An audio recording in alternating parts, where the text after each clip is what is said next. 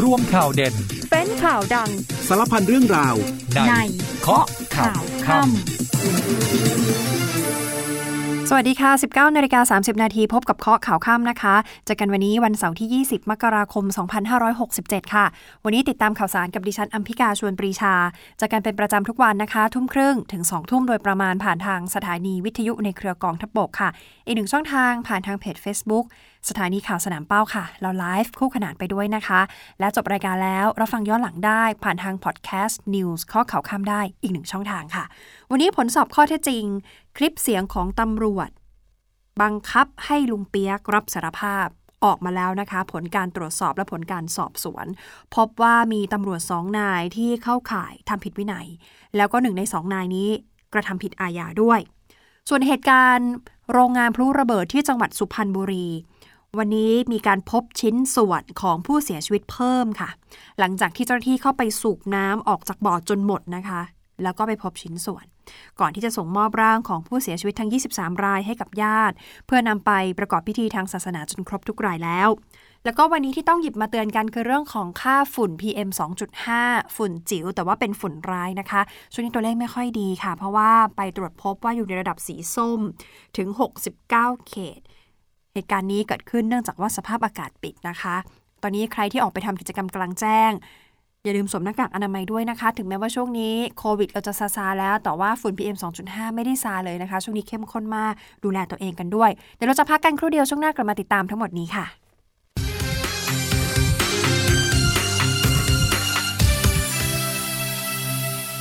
คดีของ 5 เยาวชนที่ก่อเหตุฆาตกรรม ป้าบัวผัน หรือป้ากบ พบตรบอกเลยนะคะว่าวันนี้คดีของป้าบัวผัน ทุกอย่างจบแล้วค่ะ ย้ำว่าดำเนินการทุกอย่างทำทุกอย่างตรงไปตรงมา ไม่มีการช่วยเหลือกัน แล้วก็จะให้ความเป็นธรรมกับทุกฝ่ายนะคะพลตำรวจเอกต่อศักดิ์สุขวิมลผู้บัญชาการตำรวจแห่งชาติ ท่านให้สัมภาษณ์ในระหว่างลงพื้นที่จังหวัดเชียงใหม่ท่านเดินทางไปร่วมกับคณะของรัฐมนตรี คณะของนายกรัฐมนตรีนะคะ ที่ไปติดตามความคืบหน้า เรื่องของการดำเนินการต่างๆ ปรากฏว่าท่านมีการให้สัมภาษณ์ เรื่องของการดำเนินการคดีของป้ากบป้าบัวผันเนี่ยแหละค่ะ บอกว่าคณะสืบสวนข้อเท็จจริง จะคลี่คลายทุกอย่างให้จบภายในวันนี้ แล้วก็ยืนยันว่าไม่มีการช่วยเหลือกันอยู่แล้วนะคะ มีการสั่งการไปว่าคดีทุกอย่างนี่ต้องตรงไปตรงมา ทีนี้เรื่องของข้อเสนอที่ว่าเราควรจะแก้กฎหมายเพื่อเอาผิดเยาวชนที่เดี๋ยวนี้จะเห็นว่าเยาวชนที่ก่อเหตุ เยาวชนที่ ทำร้ายร่างกายผู้อื่น สร้างความรุนแรงกับผู้อื่นเนี่ยอายุน้อยลงน้อยลงในแต่ละเคสในแต่ละในแต่ละเหตุการณ์นะคะ ก็เลยคุยกันว่าเอ้วเราควรจะมีการแก้กฎหมายของเยาวชนไหม เอาให้อายุเนี่ยมันขยบน้อยลงมาหน่อย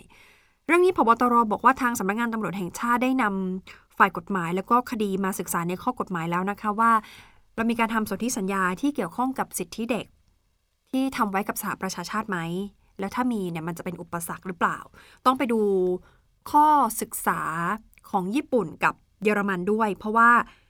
เขามีการทำเรื่องนี้อยู่ ก็ต้องไปดูนะคะว่าเขาทำยังไง อาจจะมาเป็น best practice เอามาเปรียบเทียบกัน เอามาดูเรื่องของข้อกฎหมาย ซึ่งคณะทำงานที่ได้รับมอบหมายไปเนี่ยจะต้องดำเนินการให้แล้วเสร็จแล้วสรุปให้กับพบตรทราบภายในสิ้นเดือนนี้นะคะ สิ้นเดือนมกราคม แล้วหลังจากนั้นจะนำเสนอให้กับนายก แล้วก็กระทรวงยุติธรรมได้สารต่อ ส่วนผลสอบข้อเท็จจริง ซึ่งวันนี้ออกมาแล้ว ผลสอบคือสอบคลิปเสียง ว่าคลิปเสียงเนี่ยจริงไหม แล้วในคลิปเสียงเนี่ยมีเป็นเสียงของตำรวจนะคะ เหมือนบังคับขู่เข็นให้ลุงเปียกรับสารภาพ ว่าก่อเหตุฆาตกรรม ผลออกมาแล้วพบว่าตำรวจสองนายที่เข้าข่ายทำผิดวินัย และมีหนึ่งในสองนายกระทำความผิดอาญา ซึ่งตำรวจภูธรภาคสองมีคำสั่งแต่งตั้งคณะกรรมการตรวจสอบข้อเท็จจริงก่อน หลังจากที่มีคลิปเสียงออกมา ว่าตำรวจชุดสืบสวนของสถานีตำรวจภูธรอรัญญประเทศเนี่ยบังคับขู่เข็นให้ลุงเปียก รับสารภาพว่าฆาตกรรมประกบ โดยมีรองผู้บัญชาการตำรวจภูธรภาคสอง ลตำรวจตรีจัดชัย สุรเชษฐพงศ์เป็นประธานกรรมการตรวจสอบข้อเท็จจริงนะคะ แล้วก็การตรวจสอบเนี่ยเสร็จสิ้นแล้ว มีข้าราชการตำรวจ สถานีตำรวจภูธรอรัญญประเทศจำนวนสองนายที่เข้าข่ายความผิดวินัย มีหนึ่งนายที่ผิดอาญา ส่วนความผิดตามพรบชื่อยาวๆ คือป้องกันและปราบปรามการทรมานและกระทำให้บุคคลสูญหาย หรือชื่อย่อๆคือพรบอุ้มหายเนี่ยนะคะ ถ้าเรื่องนี้พยานหลักฐานยังไม่เพียงพอที่จะแจ้งข้อกล่าวหา เดี๋ยวทางตำรวจภูธรภาคสองจะส่งสำนวนการตรวจสอบให้กับพนักงานสอบสวน เพื่อสืบสวน รวบรวมพยานหลักฐานเพิ่มเติม ถ้าพบว่ามีการกระทำความผิดตามพรบอุ้มหาย หรือกฎหมายอื่นใดเดี๋ยวจะได้กล่าวโทษ แล้วก็ดำเนินคดีกับตำรวจผู้กระทำความผิดต่อไปทีนี้เรื่องนี้เองค่ะทางคณะกรรมการสิทธิมนุษยชนแห่งชาติหรือกสม หลังจากที่เขาได้ติดตามข่าวเรื่องของลุงเปียกกับป้ากบนะคะแล้วก็เรื่องของเด็กๆเยาวชน 5 คนที่ก่อเหตุทำร้ายร่างกายแล้วก็ฆ่าป้ากบ แล้วหลังจากนั้นก็นำศพไปอำพรางคือไปทิ้งน้ำเห็นว่าการดำเนินการของตำรวจในคดีนี้ก็คือการดำเนินการของพนักงานสอบสวนสถานีตำรวจภูธรอรัญญประเทศ ไม่เป็นไปตามหลักสิทธิมนุษยชนค่ะการปฏิบัติหน้าที่ก็ขัดต่อหลักสิทธิมนุษยชนหลายประการ มีความพยายามที่จะช่วยเหลือผู้ก่อเหตุ คือช่วยเยาวชนนะคะแล้วก็สร้างสถานการณ์ให้ลุงเปียกเนี่ยเป็นผู้กระทำความผิดพูดง่ายๆคือตกเป็นแพ้ค่ะ ต้องมารับผิดแทนจำเลย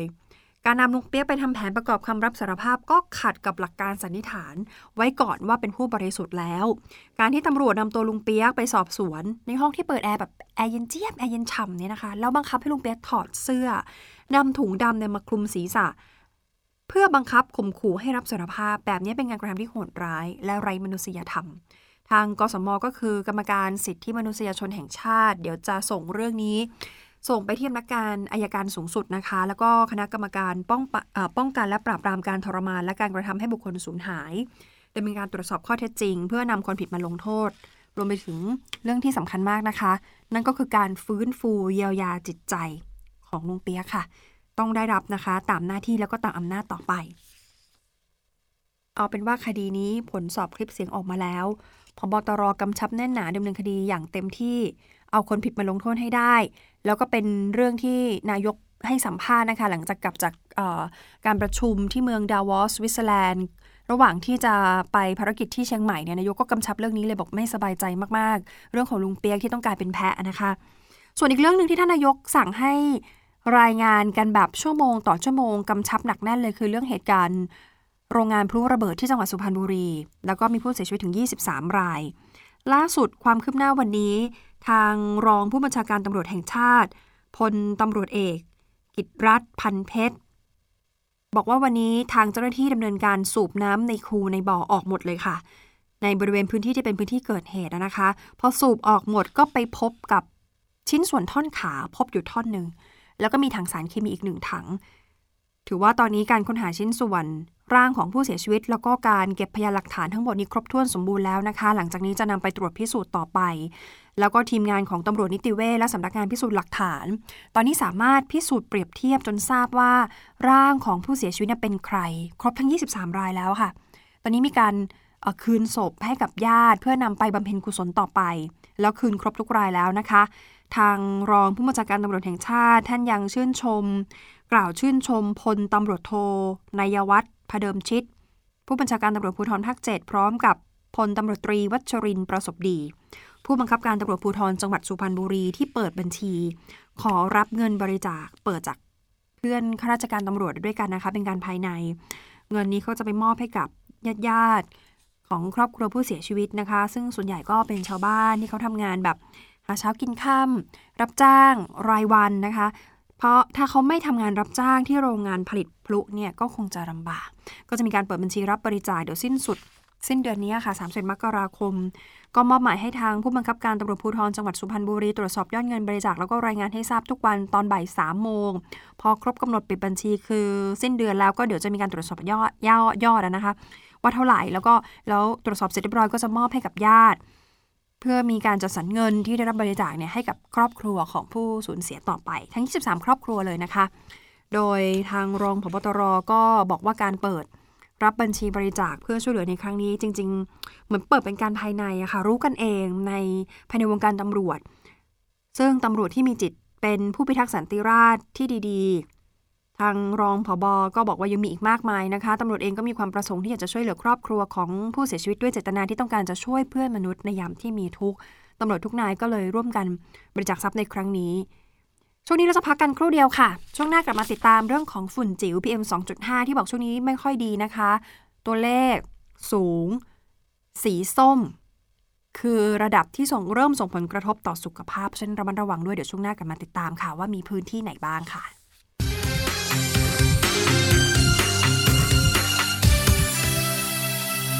อย่างที่เกริ่นกันไปตั้งแต่ช่วงต้นของรายการนะคะว่าเอ๊ะช่วงนี้เนี่ยค่าฝุ่น PM 2.5 ไม่ค่อยจะดีนักนะคะ เป็นระดับสีส้มถึง 69 เขต เกิดจากสภาพอากาศปิด รายงานโดยศูนย์ข้อมูลคุณภาพอากาศกรุงเทพมหานครนะคะ ค่าฝุ่น PM 2.5 ช่วงเช้าที่ผ่านมาตอน 7 โมงเช้าก็ไปตรวจวัดได้ 40.9 ถึง 70.3 ไมโครกรัมต่อลูกบาศก์เมตร คือพบว่าเกินมาตรฐานอยู่ในระดับสีส้ม พอได้ยินว่าสีส้มนี่คือเริ่มมีผลกระทบต่อสุขภาพแล้วนะคะ แล้วก็มากที่สุดอยู่ที่บางกอกน้อย ตรงหน้าสถานีตำรวจรถไฟบางกอกน้อยเลยค่ะ 70.3 ไมโครกรัม รองลงมาคือทวีวัฒนา ตรงทางเข้าสนามหลวง 2 68.4 ไมโครกรัมต่อลูกบาศก์เมตร แล้วก็หนองแขมตรงสามแยกข้างป้อมตำรวจ มีค่าอยู่ที่ 66.5 ไมโครกรัมต่อลูกบาศก์เมตร โดยเฉลี่ยกรุงเทพนี่อยู่ที่ 55.5 ไมโครกรัมต่อลูกบาศก์เมตร มีการคาดการณ์ว่าเรื่องของการระบายอากาศ แนวโน้มในช่วง ช่วงนี้จนถึง 22 มกราคม วันนี้ 20 นะคะ ก็คือ 20 21 22 3 วันนี้น่าจะดีขึ้น เพราะว่าสภาวะอากาศที่เขาเรียกว่าปิด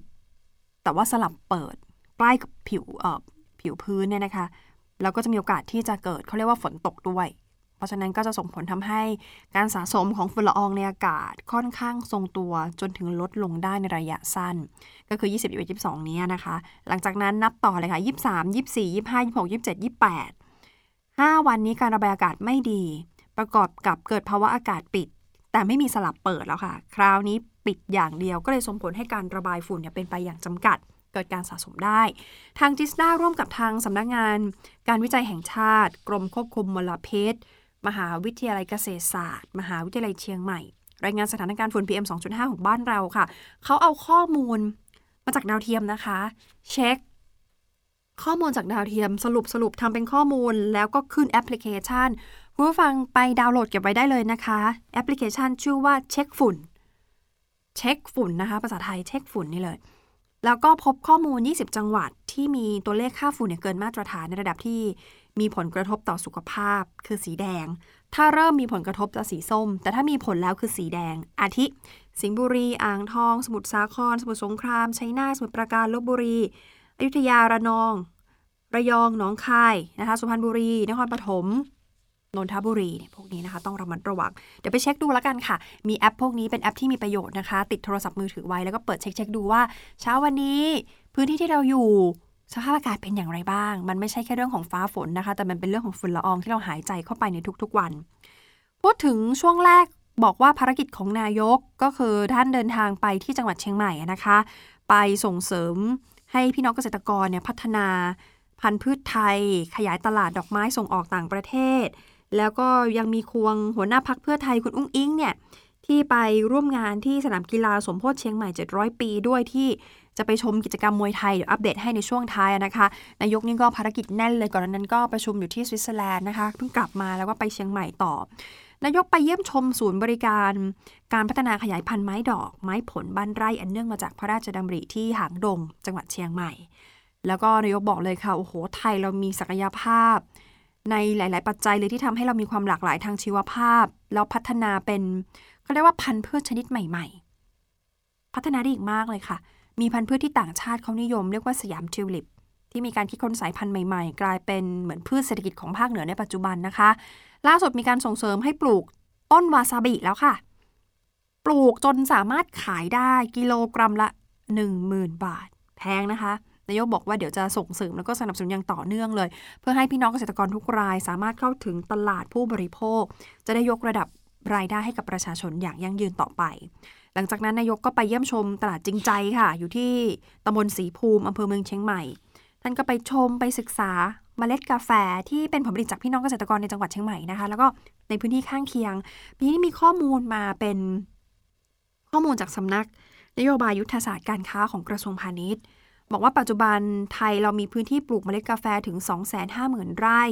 แล้วยอดการส่งออกโอ้โห ไม่ธรรมดาอันดับ 8 ของโลกค่ะ ตลาดจริงใจนี่เป็นตลาดที่พี่น้องเกษตรกรเขาจะนำสินค้ามาขายนำสินค้ามาจำหน่าย โดยที่ไม่ผ่านพ่อค้าคนกลาง และปีที่ผ่านมานับเฉพาะตลาดจริงใจนี่สร้างรายได้ให้กับชุมชนกว่า 295 ล้านบาท หลังจากนั้นนายกไปที่โครงการส่งน้ำและบำรุงรักษาแม่กวงอุดมธารา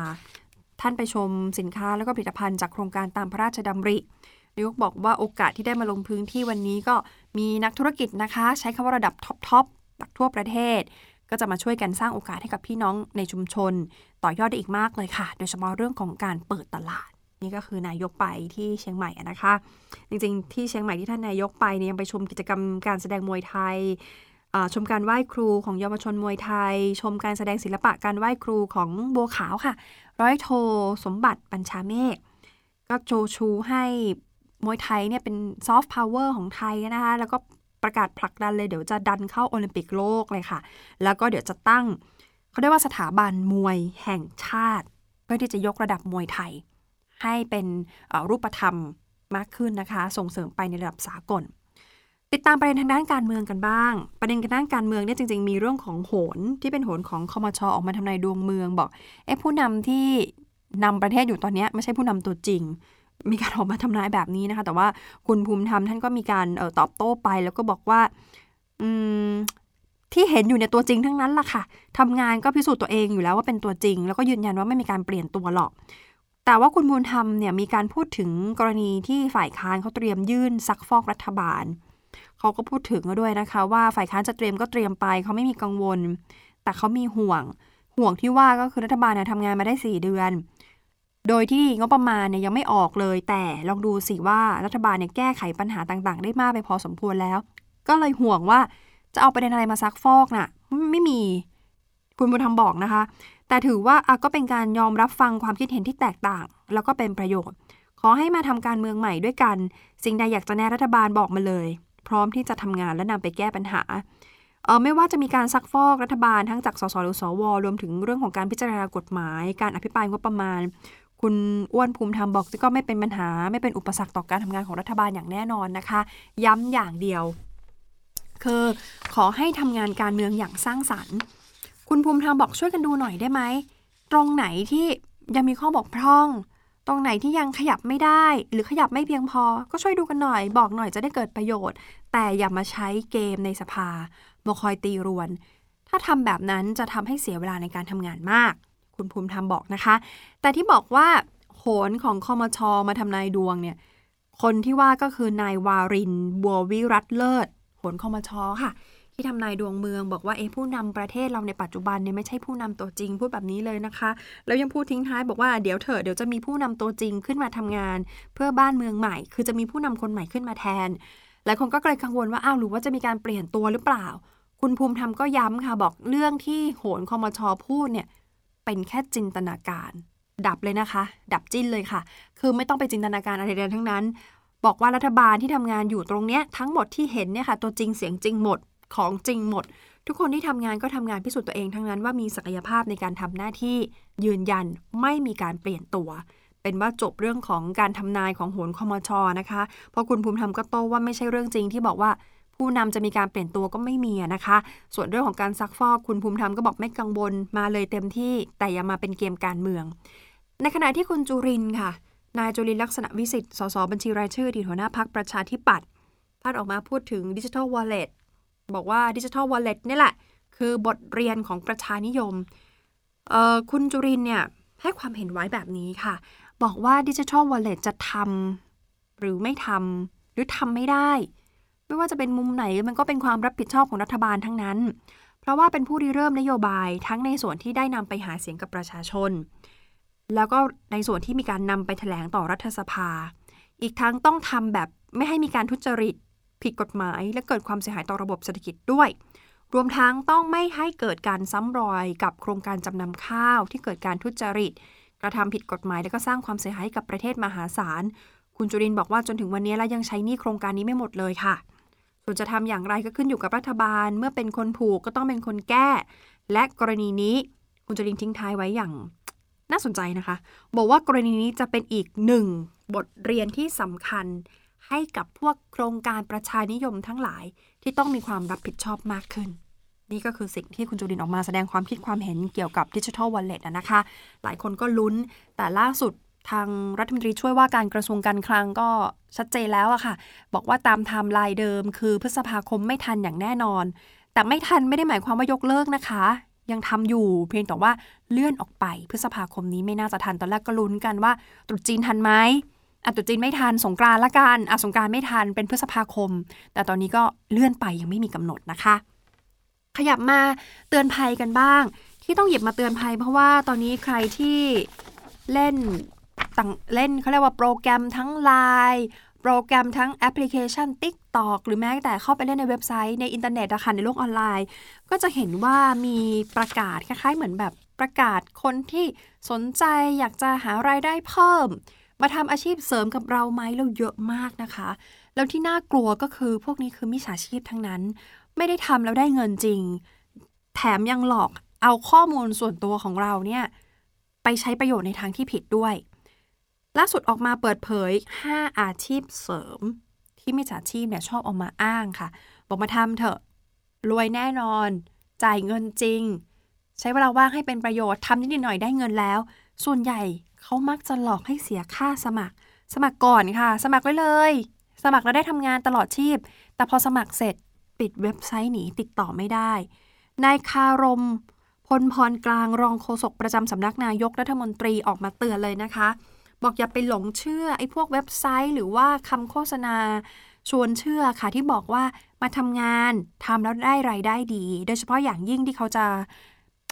เลงว่าอยากจะเป็นเหยื่อที่เขาอยากจะเอาไปหลอกนะนะคะ ก็คือพวกบรรดาแม่บ้าน แม่บ้านที่อยู่บ้านเลี้ยงลูก ดูแลบุตรหลานตลอดทั้งวันแล้วรู้สึกว่าเออเราก็อยากจะทำงานเสริมนะคะจะได้ได้มีไรายได้เพิ่มเออทางคุณคารมบอกระวังนะคะ อย่าไปโดนหลอก เรื่องของว่ามาทำงานแล้วจะได้ไรายได้ดี ระวังจะเจอกับมิจฉาชีพ ที่เขาหลอกเอาเงินมาจำเวลาอ้างเนี่ยค่ะลักษณะเขาก็จะอ้างเหตุผลว่าทำงานที่บ้านง่ายๆเนาะทำแล้วได้ไรายได้ดี แต่คุณต้องเสียค่าสมัครก่อน งานหลักๆ ที่มิจฉาชีพเขาชอบอ้าง จะมีรับจ้างเขียนใบปลิวอะคุณกันไหมคะบางทีรับจ้างเขียนรายงาน เขียนได้ 50 แผ่นขึ้นไปจ่ายเลย แต่ต้องเขียนถึง 50 แผ่นนะ งานแยกกระดุม แยกลูกปัดสีเดียวกัน ให้เอาไปไว้ในถุงเดียวกันอย่างเงี้ยค่ะ ค่าแรง 100ถึง130 บาททำเสร็จรับเงินทันที หรืองานพับกระดาษพับเป็นรูปนกรูปดาว แล้วก็ไม่ได้พับอย่างเดียว สอนวิธีการพับด้วยค่ะ ว่าจะต้องพับยังไง บอกไม่ต้องห่วงเลย มีวิธีการสอนมีขั้นตอน สอนให้หมดก่อนจะลงมือทำบางทีก็อ้างบอกปัก cross stitch ไหมล่ะ มาปักสิได้รูปหนึ่งหนึ่งชิ้นงานแล้วได้เงินนะ แต่ทั้งหมดที่พูดมาเนี่ยค่ะ ผู้รับจ้างต้องจ่ายเงินก่อน อ้างว่าจ่ายเป็นค่าอุปกรณ์ จ่ายเป็นค่าสมัครสมาชิก จ่ายเป็นค่ามัดจำจ่ายเป็นค่าประกันงาน พอทำงานเสร็จทำงานครบ เดี๋ยวเขาคืนเงินให้ ร้านเนี่ยบอกว่าเดี๋ยวจะส่งงานให้ทำนะ 20 รอบ 20 รอบต่อหนึ่งมัดจำอุปกรณ์ฟรีไม่มีกำหนดวันส่งงานทำเลย ขอแค่คุณเสียค่ามาจำก่อน มันจะมาหลอกแบบนี้ค่ะ สุดท้ายก็จะให้เราอะเสียค่าสมัคร เสียค่ามาจำเขาบอกว่าข้อสังเกตที่ใช้บ่อยและมักอาจจะถูกหลอกให้ตั้งข้อสังเกตว่า 1. เสียค่าสมัครก่อน 2. เสียค่ามาจำก่อน 3. บอกว่างานเสร็จแล้วคืนเงินให้ 4. มักจะพูดว่าสมัครครั้งเดียวทำได้ตลอดชีพ 5. ไม่มีกำหนดส่งงาน มักจะมีคำพูดประมาณนี้ค่ะ เพราะฉะนั้นตรวจสอบก่อนว่าสถานที่เขาประกาศว่ามีงานเนี่ยมีอยู่จริงไหม ใช้แอปพลิเคชันอะไร แล้วช่องทางการติดต่อเชื่อถือได้ไหม แล้วเดี๋ยวนี้จะมีแอปพลิเคชันที่ไว้คัดกรองเบอร์โทรนะคะ ตรวจสอบเบื้องต้นก่อน ระวังอย่าส่งข้อมูลส่วนตัว หรือจ่ายเงินก่อนทำงานต้องดูให้ดี เพราะอาจจะถูกหลอก คุณอาจจะกลายเป็นเหยื่อได้นะคะ เอาละค่ะหมดเวลาของรายการเคาะข่าวค่ำแล้ว วันนี้ลากันไปก็เลยมีขอโอกาสเตือนคุณผู้ฟังเลยด้วยความหวังดีนะคะ เพราะว่าแอปพลิเคชันแบบนี้โฆษณาแบบนี้มีเยอะจริง ๆ แล้วเจอกันใหม่วันพรุ่งนี้ค่ะ วันนี้ลาไปก่อนนะคะ สวัสดีค่ะ กองทัพบกขอเชิญชวนชายไทยที่มีคุณสมบัติครบตามเกณฑ์ เข้าเป็นทหารกองประจำการประจำปี 2567 พร้อมรับสิทธิพิเศษ อาทิเงินเดือน โอกาสในการต่อยอดสอบเป็นนักเรียนในสิบทหารบก สิทธิในการรักษาพยาบาล และอีกมากมาย สมัครได้แล้ววันนี้ผ่านออนไลน์ที่เว็บไซต์ rcm.rta.mi.th